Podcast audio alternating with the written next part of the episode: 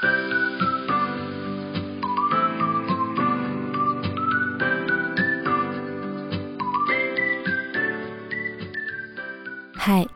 欢迎来到 RS 的故事房。每周五晚上六点半，让我为你读一读我写过的故事。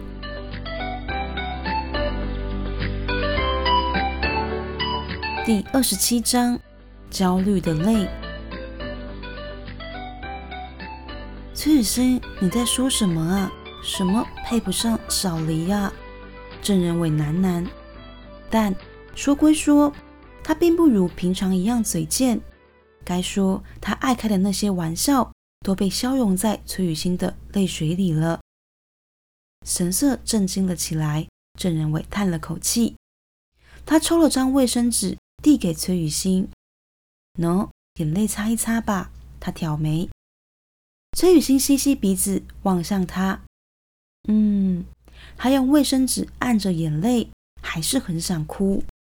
郑仁伟逆着他，崔雨欣啊，你哭着这么难过，就代表你其实一点也不想放弃吧？当然啊，崔雨欣吸着鼻子说，仿佛郑仁伟说了什么废话一样。郑仁伟摇摇头，讪讪一笑：“你呀。”崔雨欣被他那要说不说的样子惹得烦了。郑仁伟，你好了哦。我已经很难过了，你要说什么就直接说，不要在那边装的神秘兮兮的。郑仁伟抱着胸逆向他，好，那我就说啦。我说，既然你不想放弃，那你想那种什么配不上、配得上的事情，有什么屁用呢？他懒懒的说。哈，崔雨欣一愣，没错啊，有什么屁用呢？郑仁伟又重复了一次，他直勾勾的盯着崔雨欣呢。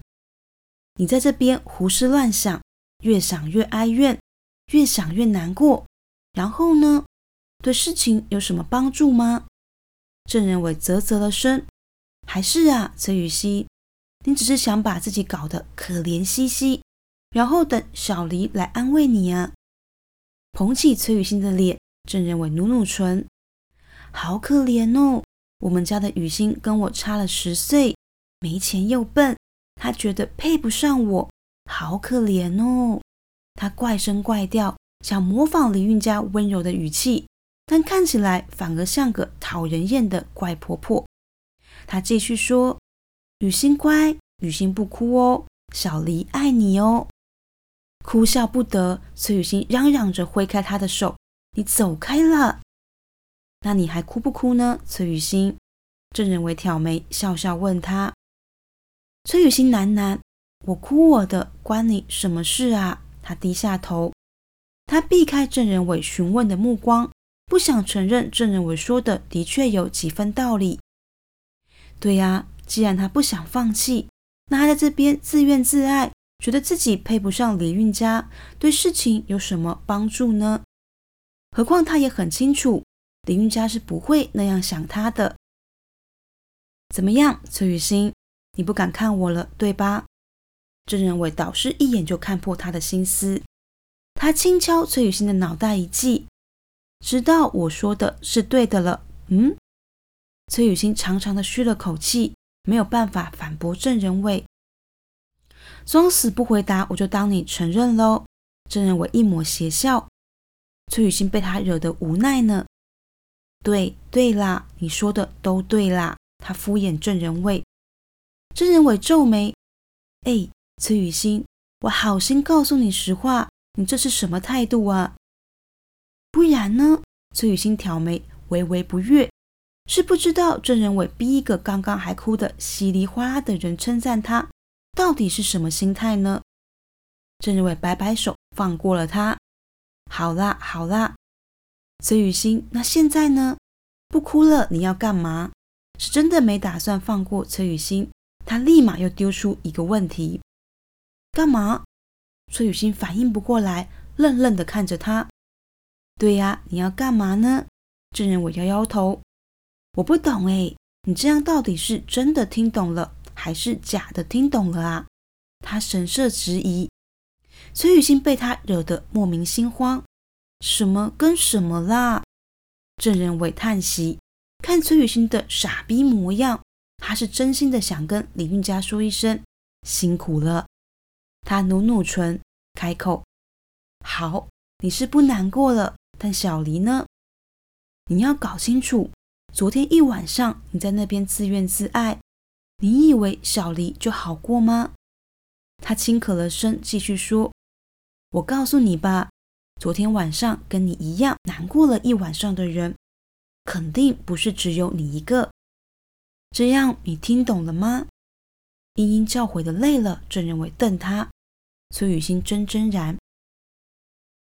林韵家的文件上头不知道什么时候染上了水滴，一滴两滴。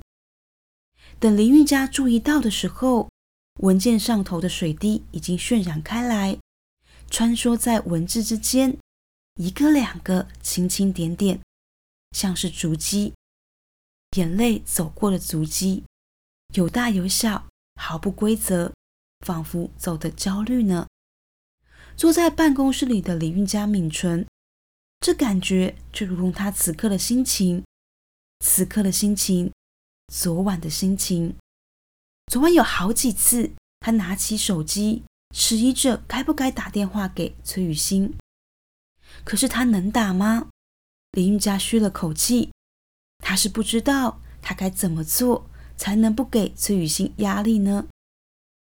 其实昨晚冷静过后，林韵嘉已经多少猜到了崔雨欣的心思，猜到昨天早上沉香里的事情已经让崔雨欣很郁闷，晚上的时候又发生了付钱的那件事。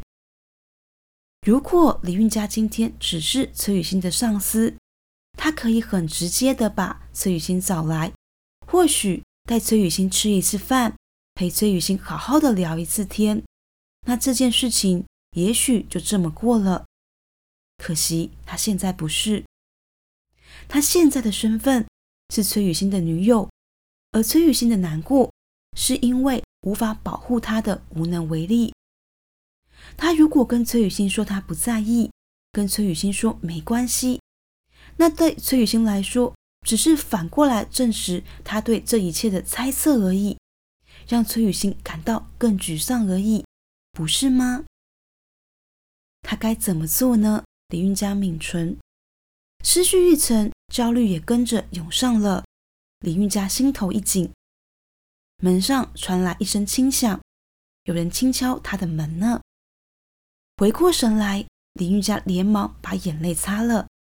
他恢复镇定，轻咳了声：“请进。”崔雨欣的头探了进来：“组长，我……”雨欣见着是他，林玉佳抿唇。两个人视线交汇的刹那，时间仿佛凝结了。看着彼此的两个人，神色复杂。组长，我想问你。是崔雨欣先打破这沉默，她的声音有些干。中午我们可不可以一起吃饭呢？崔雨欣说的很轻，我有话想跟你说。